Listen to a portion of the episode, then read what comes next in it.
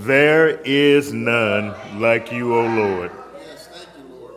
Thank you. If we had 10,000 tongues, we could not praise him enough. If we just thought long enough about where he's brought us from, we could not contain ourselves. Bless his holy name. As we continue this morning in our journey through the book of John, the Gospel of John, verse by verse, word by word, we ask you to turn in your Bibles this morning uh, to the eighth chapter of John, verses 12 through 20. That's the eighth chapter of John, verses 12 through 20. And if you found a sacred scripture, would you please acknowledge it by clearly saying, There is none like you. Let's try it one more time like we're actually Christian. There is none like you.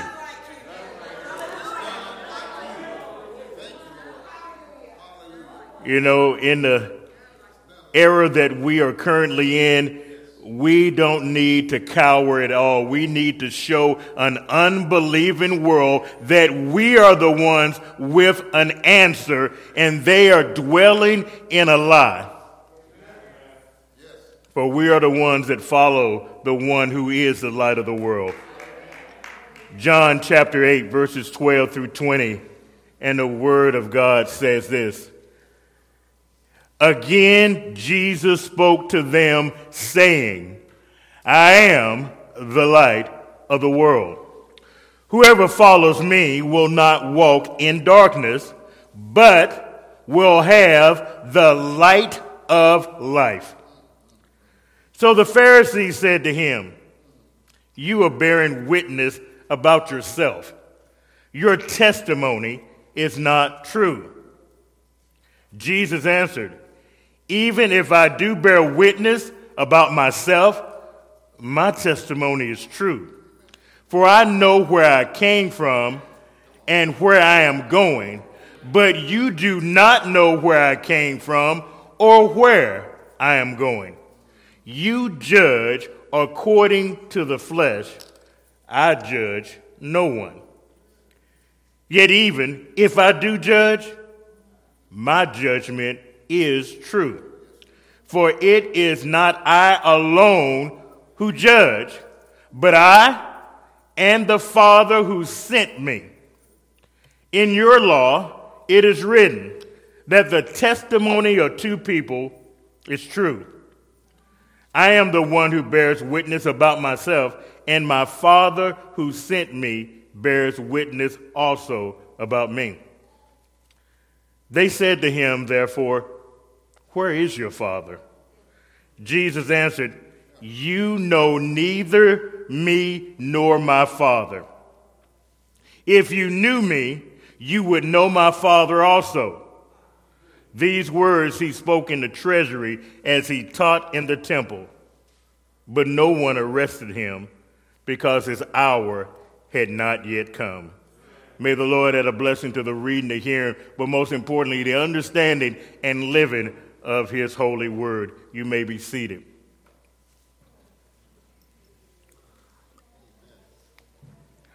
Brothers and sisters, even with an estimated 74% of Americans strongly agreeing with this statement that there is only one true God one who is holy and perfect, and one who created the world and rules over it today. Out of that same 74%, there's an estimated 65% that either strongly agree or somewhat agree with this assertion that there is no such thing as absolute truth. You know, this word here in the original Greek, the word truth, is aletos. And it means something that is true. It means loving the truth. It means speaking the truth. And really, when you think about it, all three of these definitions are fully expressed in the very nature of Christ Jesus. John tells us in John 14, 6, Jesus says, I am the way, the truth, and the life. No one comes to the Father except through me. This word authority in the original Greek is the word exousia. And it means having power. It means having ultimate control. It means having your ability to sway things. It means having dominion. John 17, 1 through 2 says it this way When Jesus had spoken these words, he lifted up his eyes to heaven and said, Father, the hour has come. Glorify your Son, that the Son may glorify you. Since you have given him all authority over all flesh to give eternal life to all whom you have given him. You see, both of these words are essential, truth and authority, when it comes to the proclamation of this message this morning, it, when it comes to the illumination of the fact and the realization that Christ Jesus is the light of the world. Let me give you an example of human authority at work. When Christian Herter was governor of Massachusetts, he was running hard for his second term in office. And one day, because he was so busy chasing down votes, he didn't have time to have lunch. So he arrived later on that evening at a church barbecue. It was late in the afternoon and he was famished. So he went over to the serving line and he held out his plate before the woman serving the chicken. And she put a piece of chicken on his plate and she turned to the next person in line. The governor said, Excuse me, do you mind if I have another piece of chicken? The woman said, Sorry, I'm supposed to give one piece of chicken to each person. The governor said, But miss, I am starved. I haven't I didn't have lunch at all. The woman said, I'm sorry, it's only one to a customer. Now, the governor was known as a very modest and unassuming man, but during this particular incident, he wanted to throw his weight around a little bit. So he looked at the woman sternly and said, Do you know who I am? I'm the governor of this state. And she replied, Do you know who I am? I'm the woman in charge of giving out the chicken. Move along, sir. You see, all authority is not ordained authority, but Jesus has all authority in his hand because he is the light of the world. Would you pray with me this morning? Dear Heavenly Father, may the words of my mouth and the very meditations of my heart be acceptable in your sight, for you are my Lord and my Redeemer. So, Lord, today, show us that your Son and our Savior is the light of the world. That he is the one who is able to give us life, and he is the one who is able to bring light to that life. A light that each and every one of us has been called to follow and to serve. Oh, Father, please direct us on the path that you have lit, a path that we might find rest for our weary souls, a path that is not the broad path, a path that we will find righteousness. Lord, lift us up and show us the light of your truth daily in our lives and eternally when we live before you. We ask all of this in the matchless name of Jesus Christ. And all God's children said, Amen, Amen, and one more time for the Holy Ghost. Amen. In our time together this morning, we're going to discuss the subject of Christ Jesus being the light of the world, and this is only part one of this message. We start this morning in John chapter 8, verse 12, where it says this, and again Jesus spoke to them, saying, I am the light of the world. Whoever follows me will not walk in darkness, but will have the light of life. If you remember where we left off last week, and if you assume with many of the Bible scholars, and if you had an ESV in front of you and you recognize that uh, from chapter 753 all the way to 811 in the book of John, it's bracketed because they're saying that this was not in the original manuscript. Then you will understand why we start off this morning in verse 12 with the single word uh, palin, which means again, because really this picks back up back in John 7 37 through 39. So it's picking back up because John is continuing to talk to us about the Feast of Tabernacle. Look at John 7 37 through 39. On the last day of the feast, the great day, Jesus stood up and cried out, If anyone thirsts, let him come to me and drink. Whoever believes in me, as the scripture has said, out of his heart will flow rivers of living water. Now, Jesus is saying this about the Spirit that they were soon to receive, yet the Spirit had not been given because Jesus had not been glorified. It was well known throughout Jerusalem from anyone who had attended uh, this Feast of the Tabernacle that at the last night they would have this ecstasy, this water drawing ceremony uh, that if you had never seen it would be the joy of your life. There was an extravagant claim here made by Jesus, which is only an apt description of what was going on physically before them. The people would come out and they would light these huge, there are four huge lamps in the temple court, the court of women, and they would have this incredible celebration that took place under that light. There would be men of great piety and men of good works that would dance throughout the night, burning torches in their hands and singing and giving praises unto a holy God.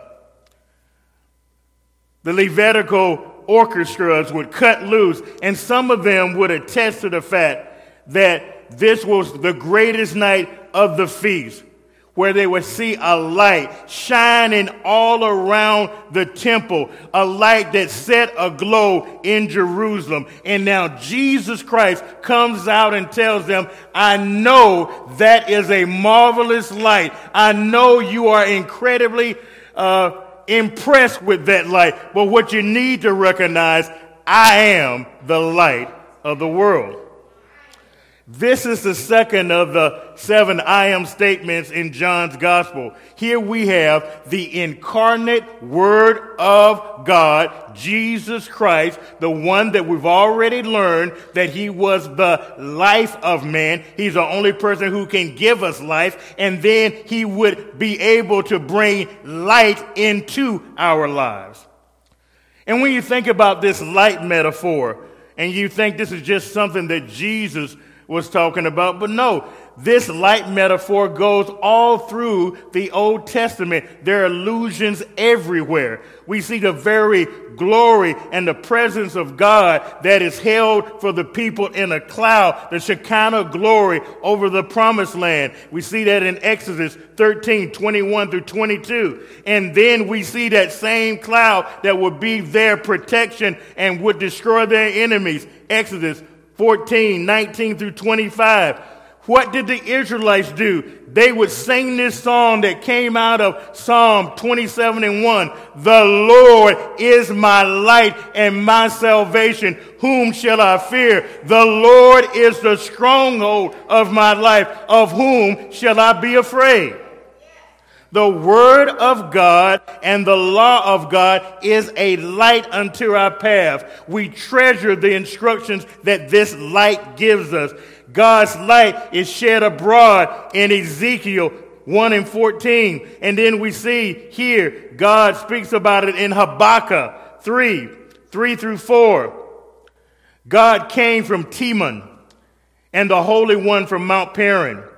His brightness was like the light rays flashed from his hands, and there he veiled or veiled his power.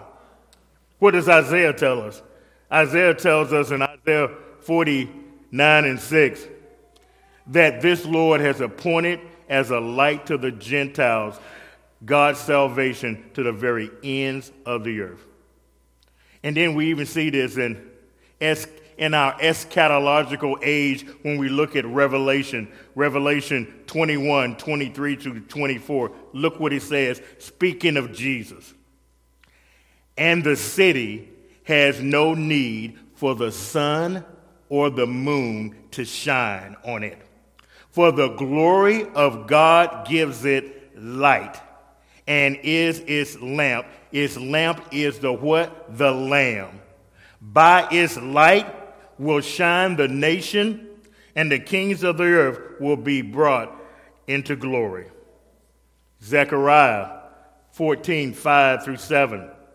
I think this is especially significant because they will repeat this passage at the end of the Feast of Tabernacle. Look at verse 5. And you shall flee to the valley of my mountains, for the valley of the mountains shall reach Azal, and you shall flee as you fled from the earthquake in the days of Uzziah, king of Judah. There was a valley here that provided an escape for the inhabitants of Jerusalem so they could get to Azal. It was an unknown location. It provided a direct access road for the divine warrior to return to his city. Then, when we look at 5b of Zechariah 14, then the Lord will come and all the holy ones with him. On that day there shall be no light, cold, or frost. Now, we are at a loss here because it's hard for us to determine what period of time that they're indicating here. This remarkable prophecy really stands out in the entire chapter. We don't know whether it's a future time or present time. We don't know whether it speaks about the millennial kingdom. We don't know whether it speaks about our rebellion. We just, we just know, as we see clearly in verse 7, that it is a unique day. And there shall be a unique day which is known to the Lord. Neither day nor night, but at evening there shall be a light. There's a transformation here. I want you to understand how unique this day is. It's almost like going back to Genesis because the day is kind of like the first day of history because there's no light or darkness. It hadn't been separated like you saw in Genesis 1 3 through 4. On this day, there shall only be an evening time where we should see the light, and this light is focusing toward Jesus Christ, who is to come. So, as they burned these great lights at the Feast of Tabernacle and resonated with all the consummate glory that is coming with Jesus, John wanted to point out to everyone that when you're looking at light, Jesus Christ is the only true light. So, Pastor, what does it mean when Jesus says, I am the light of the world? Jesus is pointing to his unique divine identity, his unique purpose. He is declaring to himself before all that he is the light of the world. He's claiming to have or to be the exclusive source of spiritual life for everyone who would come to him. You know, there's two types of light in this world. We can perceive one or both, or sometimes we don't perceive either. We're born into this world and we perceive physical light. And by it, we learn of our Creator's handiwork and all the things that He has done. However, good that light might be, there is yet another light. That light is the Son of God, the one that has declared here in verse 12 that He's a light of the world. Those, those of us who are able to perceive that true light we're given a promise. We will never walk in spiritual darkness. You know, wherever there's light, my friends, it always dispels darkness. Likewise, here, the light of Jesus Christ taken into the darkness of our soul where that sin dwells, that engulfs our hearts and our lives for everyone who's not following him. It changes and drives away, dispels that darkness. And if we don't follow him, we will never have this light. We will never understand real truth. We will never have eternal life. Yeah, physical light is important. A forest full of trees with their thick canopies and foliage would be pitch black without that sun above it. You know, plants are phototropic, they are drawn to the light. And really, we, if we're in Christ Jesus, we're drawn to his spiritual light because we need that light to live.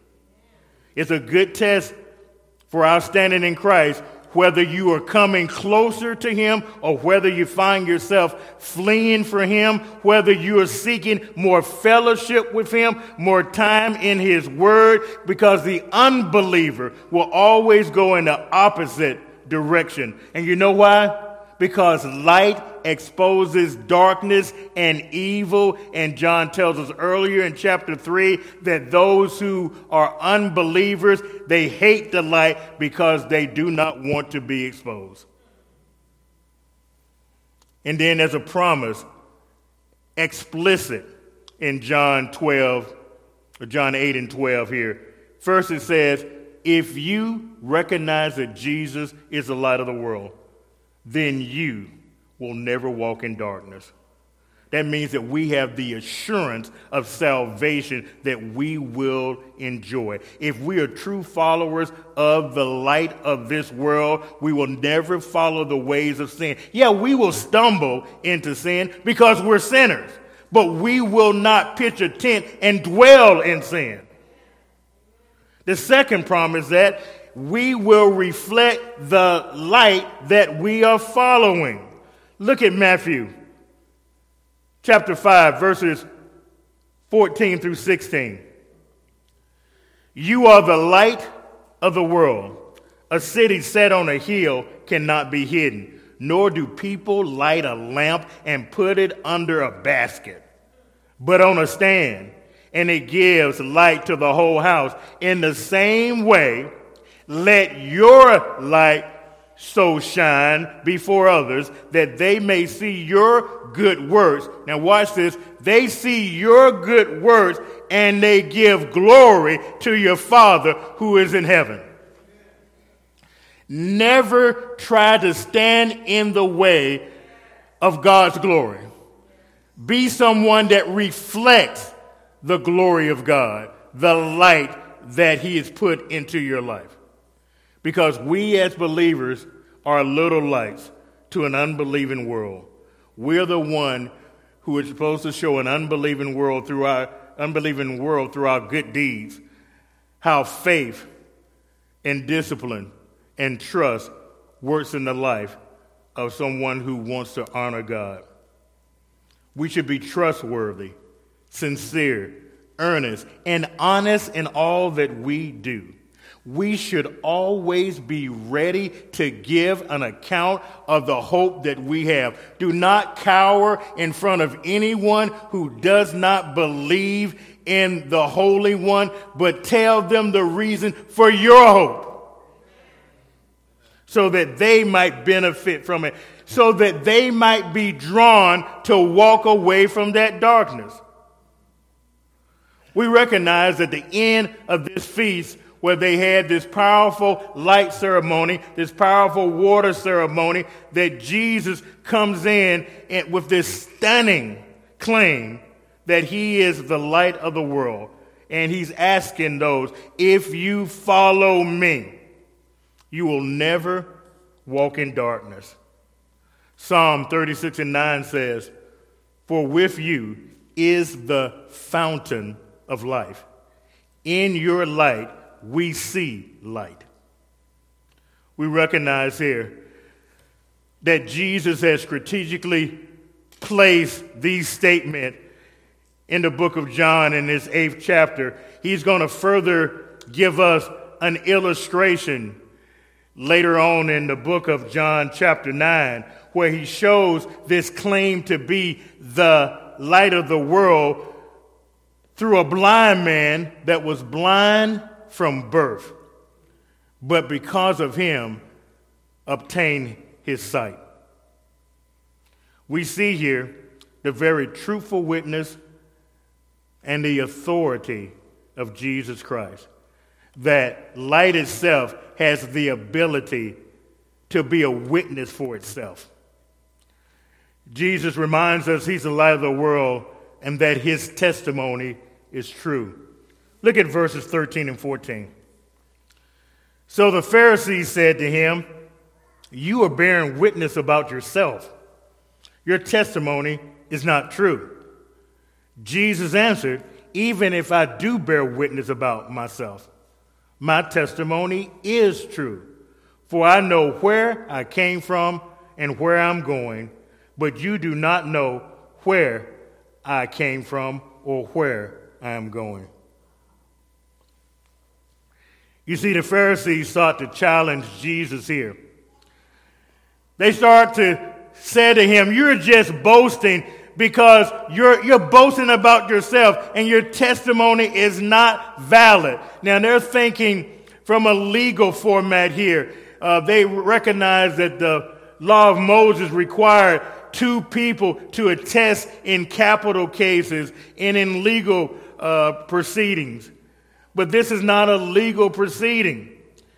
And Jesus is saying, even if it is, I have two witnesses that are verifying my testimony.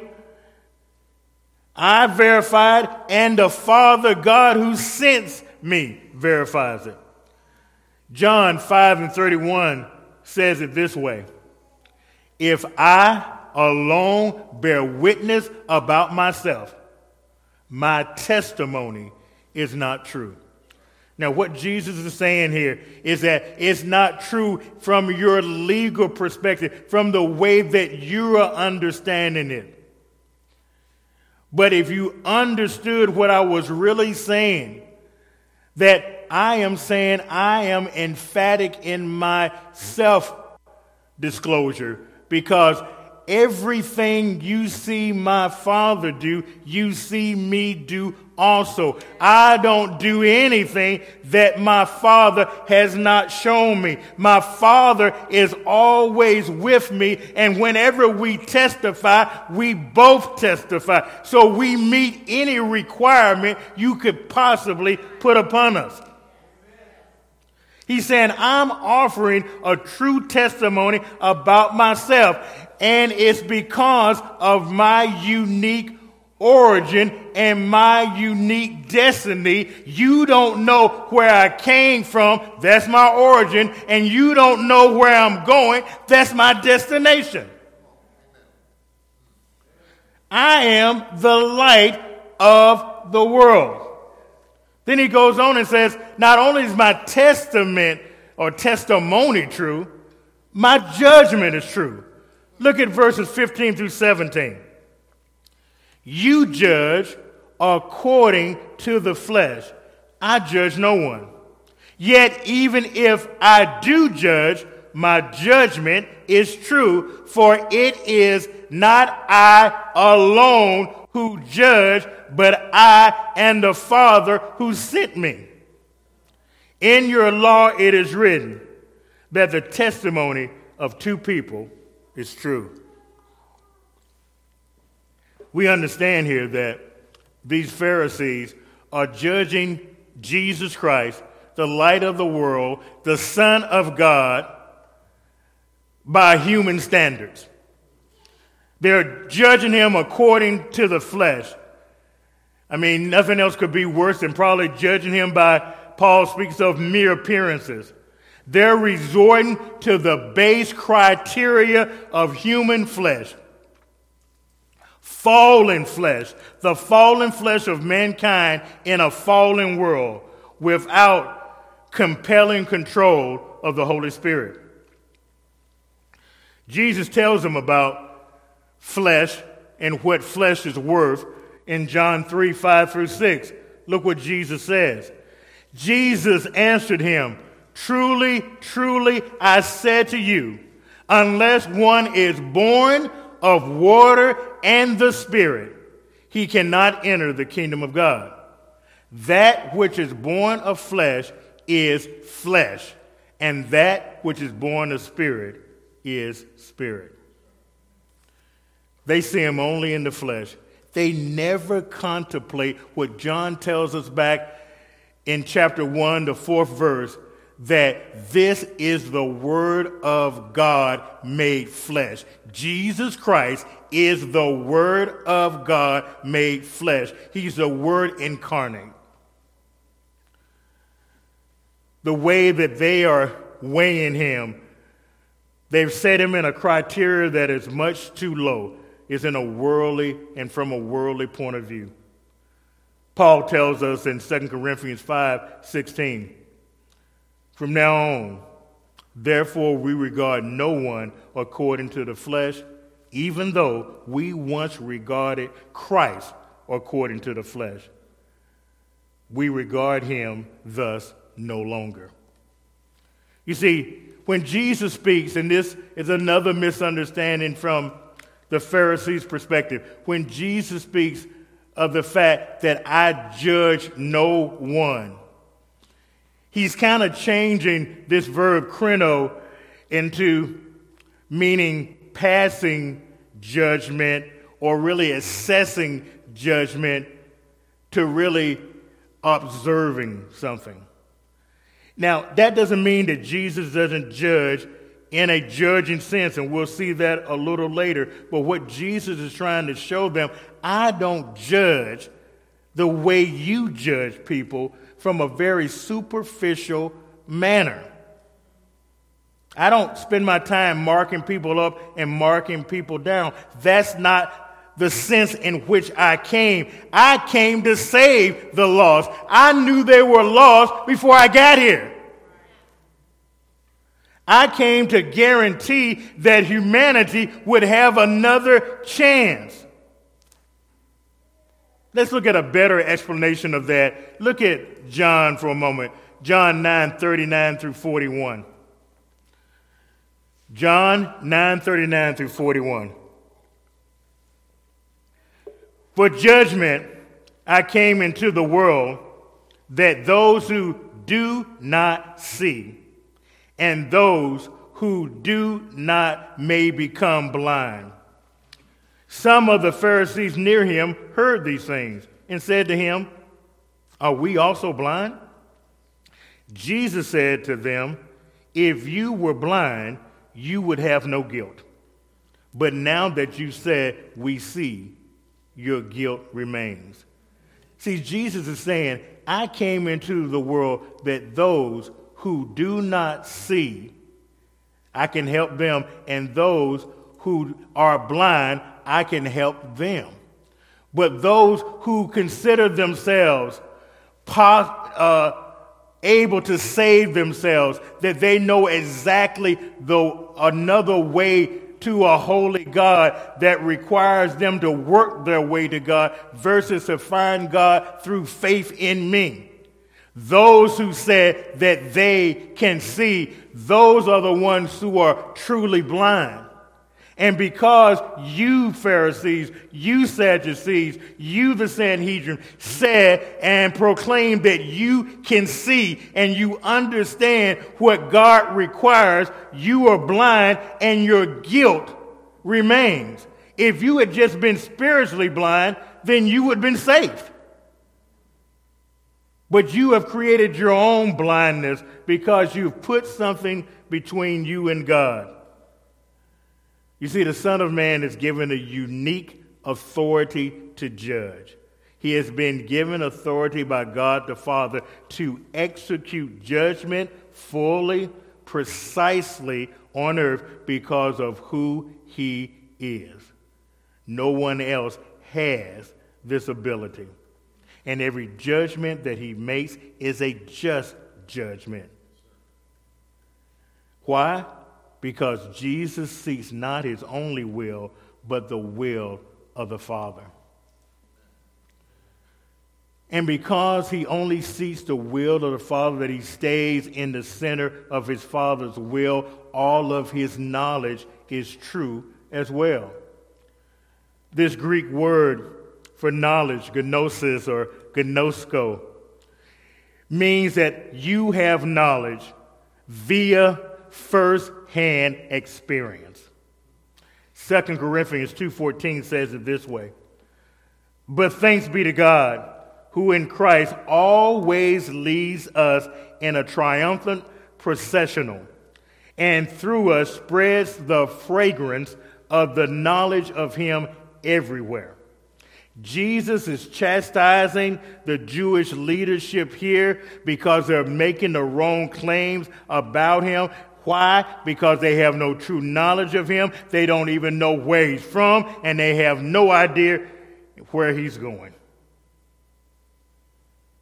This Jesus, he tells them that he is bearing witness about himself. I am the one, verses 18 through 20. I am the one who bears witness about myself, and the Father who sent me bears witness about me. They said to him, therefore, Where is your Father? Jesus answered, You know neither me nor my Father. If you knew me, you would know my Father also. These words he spoke in the treasury as he taught in the temple, but no one arre- think about this one statement. This had to be extremely offensive to them. You know, all the way through John, they've been trying to arrest him, right? But it tells you clearly here no one arrested him because his hour has not yet come. Go back in John, go back to um, chapter 5, verses 19 through 29 for just a moment. John chapter 5, verses 19 through 29. Let's try to do this quickly, verse. So Jesus said to them, Truly, truly, I say to you, the Son can do nothing on his own accord, but only what he sees the Father doing. So, what does Jesus claim here? That I follow my Father, that I'm equal to my Father, that we are both divine, that yes, we function in different roles, but we always function together. I am subject to the Father in everything that He does, but that does not deny our fundamental equality. I follow my Father as you should follow your Father in what He teaches you, the very activities of the day. I do everything that I do to please my Father, that I'm never outside of His will. Look at verses 20 through 21. For whatever the Father does, the Son does likewise. For the Father loves the Son and shows him all that he himself is doing. And greater works than these will he show him, so that you may marvel. For as the Father raises the dead and gives life to them, so also the Son gives life to whom he wills. You see, the Father has given Jesus what Elder Rice was talking about earlier in his prayer. He was talking about the power of being. And the power of being is called aseity, which means I don't need anything outside of myself to exist. I am God all by myself. I don't have a start date. I don't have an end date. I'm eternal. I'm not depending on your actions to glorify me to exist. You should glorify me because of all I've already done for you, saving you like snatching a branch out of the fire because everyone under the sound of my voice had a date with hell. He says, The Father is showing me, and the Father has given me purpose in every event in life. Greater works I will do. He raised me from the dead, but I'm able to give you life and life abundantly. He's telling us here that the Son gives life. This is another claim to deity, guys, because everybody knew from the Old Testament only God had the power to give life. This life is both new, this life is a forgiven life. Look at verses 23 to 25 of chapter 5, 22 through 25. For the Father judges no one, but has given all judgment over to the Son, that all may honor the Son just as they honor the Father. That's why Jesus keeps saying, You don't know my Father because you don't know me. And if you don't know me, you will never know my Father because no one can get through to my Father but what? Through me. Whoever does not honor the Son does not honor the Father who sent him. Truly, truly, I say to you, whoever hears my word and believes him, he will be sent to me and have eternal life. He does not come into judgment. But, now this is important, whoever hears my words, believes those words, will come to me he doesn't go into judgment, but he's passed from what? Death to life. So before we trusted in Jesus, everybody in here were dead. We were dead men walking. But he has brought us from death to life. It goes on. Truly, truly, I say to you, an hour is coming, and is now here, when the dead will hear the voice of the Son of God and those who hear him will live. You see, whenever that moment was for each and every one of us, when we heard that still small voice of God calling us to Jesus Christ, to Himself, we heard it and we went from death to life and we live now. And because we've trusted Jesus Christ through faith, eternal life, the clock starts now. It's a yet, but not yet proposition. We have eternal life now, and in this world, everybody will expire, but it's momentarily. It's like walking from here out of the sanctuary. Absent from the body is what? Present with the Lord. Immediate. Don't let anybody ever fool you that there is some purgatory or there is some eternal sleep. The moment your number is up, you're either in the presence of God or you're in the presence of hell. You're either in non smoking or smoking immediately.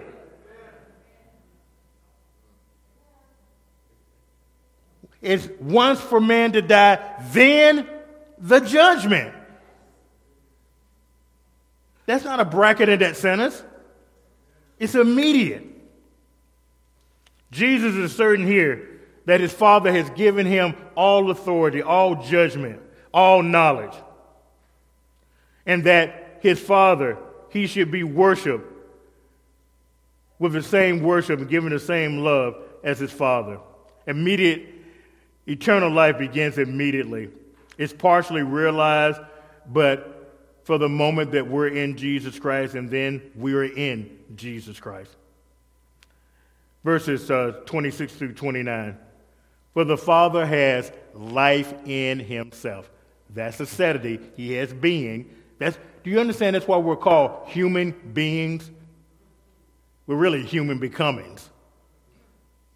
There's only one being because a being doesn't need anything outside of himself.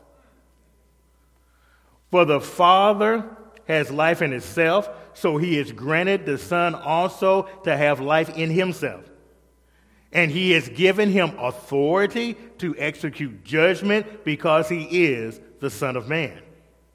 Do not marvel at this, for an hour is coming when all the tombs will hear his voice and come out, those who have done good to the resurrection of life, and those who have done evil to what? The resurrection of judgment.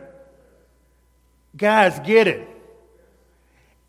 Everybody's going to be resurrected. Everybody's getting up. The problem is not getting up, the problem is your destination. Clearly, one to the resurrection of life, the other to the resurrection of judgment.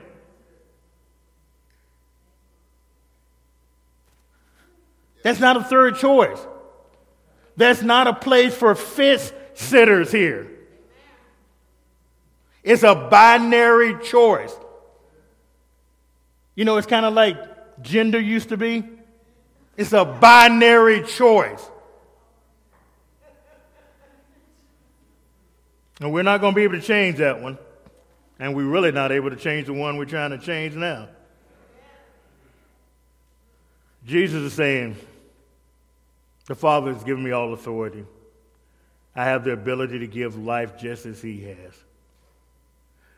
We see here that Jesus is showing that he is the pre existent Christ here. And you think about how this had to be incredibly challenging to those Jewish leaders, which didn't have the New Testament. All they had was the Old Testament. And they're thinking, well, is this guy just coming here to change everything, to turn us upside down, to give us false teaching? You know, one of my favorite passages in all of the Bible is Matthew 5 17, because I think everything hinges on Matthew 5 17. And Jesus clearly says this don't miss this. Do not think that I have come to abolish the law and the prophets. When he says abolish the law and the prophets, the law and the prophets are summarized as the Old Testament. Okay? So don't think I have come to abolish the law and the prophets.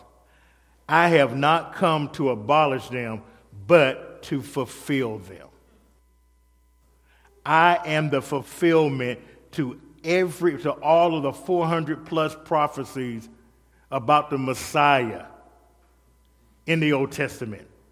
I'm coming to show you how to work out everything in the Old Testament. The New Testament is concealed in the Old Testament, the Old Testament is revealed in the New Testament. That's why you need all 66 books. And anyone who tells you that the Old Testament is useless, they are useless. You have to have the Old Testament. He says, I'm one that testifies that all of this is true. It speaks in verse 20 about the fact that he is teaching and speaking in the treasury. Uh, I think this is more of a side that John has given us. I don't think he's saying that the disciples are had the ability to go in and out of the treasury of the temple, but he was just in that particular area speaking and preaching on that day. But I, what I think is important is when it gets to the part that it tells us that no one touched him because his hour had not come. We recognize all the way back in chapter 2 of this, when Jesus at the wedding, they give out a wine and they can't make it over to the grocery store or the liquor store to get more wine. And she says, and Jesus said, What can I do about this woman? And then she doesn't feel offended. She tells the servants, do whatever he says. And then they fill up the ceremonial water jugs with water, and the water turns to wine. He talks about it not being his hour. His hour is when he recognizes that his father who sent him is now going to use him as the redeemer, that his death, burial, and resurrection will be which which will be what saves each and every one of us, his blood shed on that cross. But I think it's incredibly important to see how Peter addresses this in the book of Acts. And we'll close with that. Look how Peter addresses this in the book of Acts, chapter 2, verses 22 to 33. Acts chapter 2, verses 22 through 33. Men of Israel, hear these words Jesus of Nazareth, a man attested to you by God with mighty works and wonders and signs that God did through him in your midst. Whenever you see in your midst, it means in the middle. In your midst, and you yourselves know this. This is not something, you know, he said, making sure this is not something someone told you. You were there. This Jesus delivered up according to the definite plan and foreknowledge of God. Right there, he is saying they did not catch God unaware when they did what they did to Jesus. What it's saying is that the Father God deliberately delivered up Jesus, which was part of his definite plan with full knowledge. This Jesus delivered up according to the definite plan and the foreknowledge of God. Now, watch how the accusation goes toward them. You crucified and killed by the hands of lawless men. God raised him up. You killed him. God raised him up. Why did God raise him up, Pastor? Look what he says loosening the pangs of death because it was impossible for him to be held by it. For David says concerning him. Now, this is working out some confusion because in this particular psalm, uh, they thought they were talking about that David's body would never see corruption, but David's body is still in the grave. They, it skips there and it starts to talk about not David anymore, but the one that will sit on the throne forever like David, which is Christ Jesus. Look what it says. For David says concerning him, I saw the Lord always before me. He is my right hand that I may not be shaken. Therefore, my heart was glad and my tongue rejoiced. My flesh all also dwelled in hope. For you did not abandon my soul to Hades, or let your Holy One see corruption. You have made known to me the paths of life. You will make me full of gladness with your presence. Brothers, I may say to you with confidence about the patriarch David that he both died and was buried, and his tomb is with us to this day. Being therefore a prophet, and knowing that God has sworn an oath to him, him is personal pronoun here is referring to Christ, sworn an oath to him that he would set one of his descendants on his throne. For he saw, he foresaw, and spoke of the resurrection of Christ, that he has not abandoned him to Hades, nor did his flesh see corruption.